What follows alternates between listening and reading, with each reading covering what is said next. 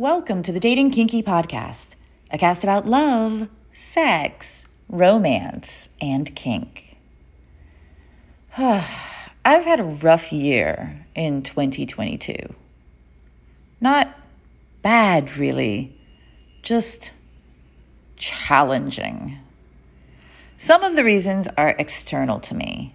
The world is still crazy as fuck, and there is nothing I can do about it quickly. Internally, though, I've also been struggling.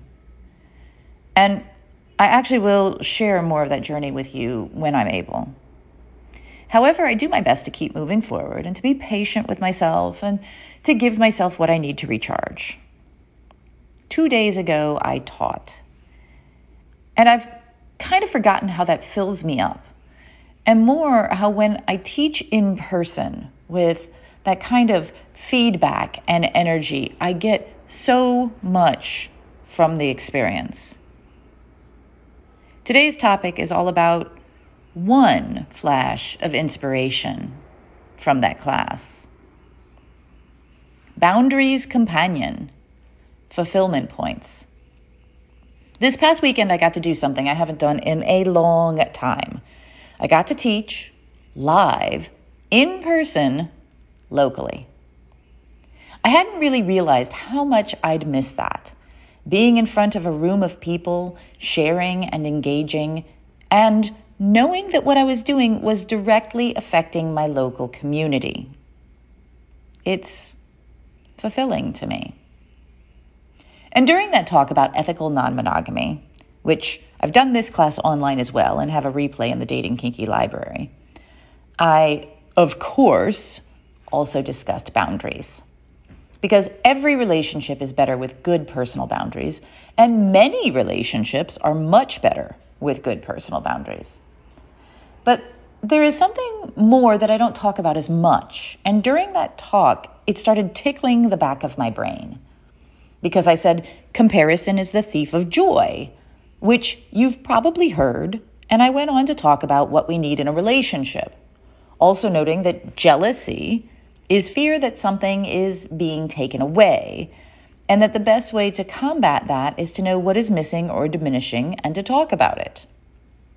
And this morning, while I was sitting in front of my blank writing page, it came to me.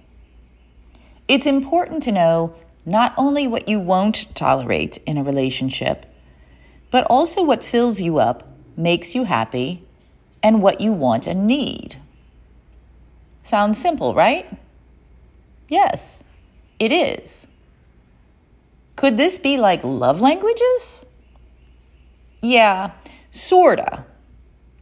But I'm not talking things that just make you feel loved, because there is so much more to life than just love, which is why I'm calling these fulfillment points. A few years back, I wrote, touch is not my love language, but it is my core. And I noted that although touch does not make me feel more loved specifically, it is a critical part of my life, a bare minimum, if you will. Like food. Eating food does not make me feel loved, but without it, I starve. I need to be touched to feel fulfilled. I also need to be appreciated. I need to be desired. I need alone time. I need adventure. I need romance and silliness and Twitterpation, and so on. These things don't make me feel more loved. They fulfill me. They fill up my humanity. They give me a sense of value in the huge world around me. They define me to me and separate me from others, as boundaries do. They are extrinsic to me, just as boundaries are intrinsic. And in non-monogamy, these things are critical, because when our personal fulfillment points are not being met, that is when insecurities and fears and jealousy grow, which can eat at and ruin a relationship quicker than shit through a bird's ass in berry season, as my ex-partner used to say. And fulfillment points are the answer to comparison. Instead of, they get this and I don't, fulfillment points give us the framework we need to say, I'd like to find a way to share more adventures together like we used to. Or, I'd love to set time aside for us to focus on each other and be romantic.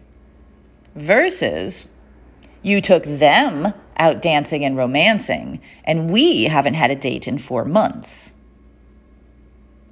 Of course, it's not just for non-monogamy. Monogamy is made better with good boundaries and an understanding of our fulfillment points as well. And most relationships of all types miss out on these things, which is why we so often flounder. Of course, the challenge is that we often don't know what our fulfillment points are until we are in crisis and missing them or craving them. But that's okay. Once we identify them, we can start focusing on being proactive and finding ways to fulfill ourselves through our relationships, family, friends, lovers, partners. And as we get more in tune with those parts of ourselves, more come to light. What are your thoughts?